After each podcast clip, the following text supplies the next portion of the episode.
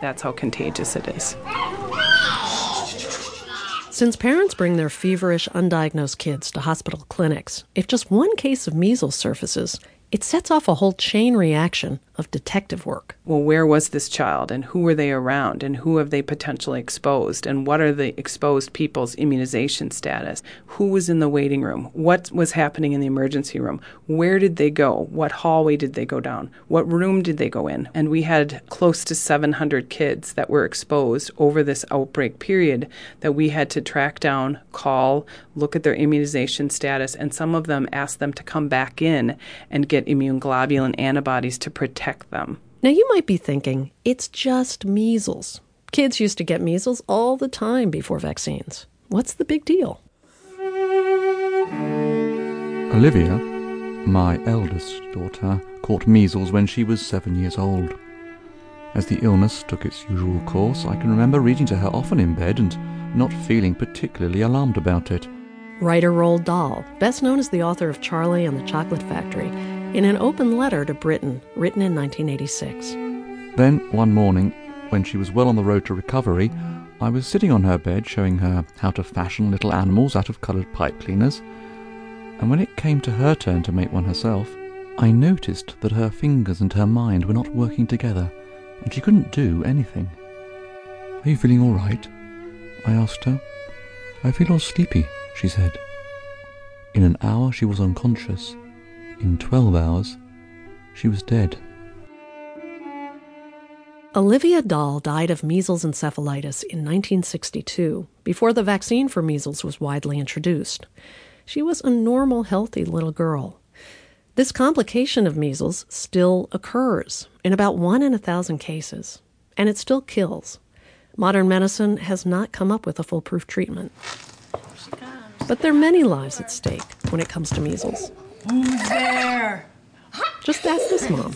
She was one of the parents that Children's Hospital of Minnesota tracked down in 2011 during the outbreak. My name is Laura Bredesen, and my son Benjamin has acute lymphoblastic leukemia. In March of that year, Laura brought Ben in to Children's for chemotherapy. But one of the pieces of his treatment is that he is extremely immune suppressed, so his body doesn't have cells to fight. And then, less than a week later, uh, we received a phone call that there had been another child who um, had been in the same treatment area as Ben, and that child had later come down with measles. The hospital moved fast. They said it could he could have measles. They said you know it could be life threatening. He could get pneumonia. He could get encephalitis. There are a number of uh, things that would not only be a hospitalization but would be a life and death situation for him. Children's advised Laura to bring Ben in immediately to get immune globulin.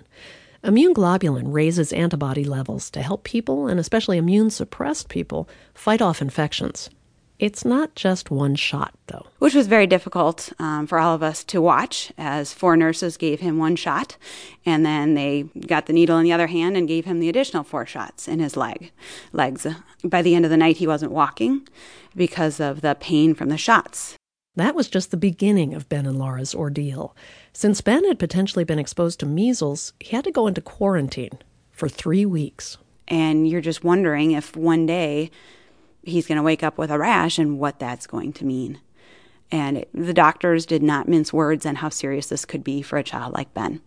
That went on for 18 days. And then, three days before the end of his quarantine, Ben woke up with a rash. At that point in time, they said stop giving Ben his chemotherapy because he needs all the help he can get. The chemotherapy decreases his white blood cells or infection germ fighting cells. And so we were very lucky when, after I don't remember how many hours, Patsy Stinchfield from Children's the Infectious Disease Area called us and let us know at about eight at night that Ben did not have measles. What I mean, what a journey to go through to yes. find out then at the end that.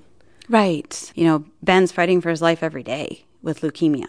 And why should he have to fight something like measles when it's something that people can vaccinate for?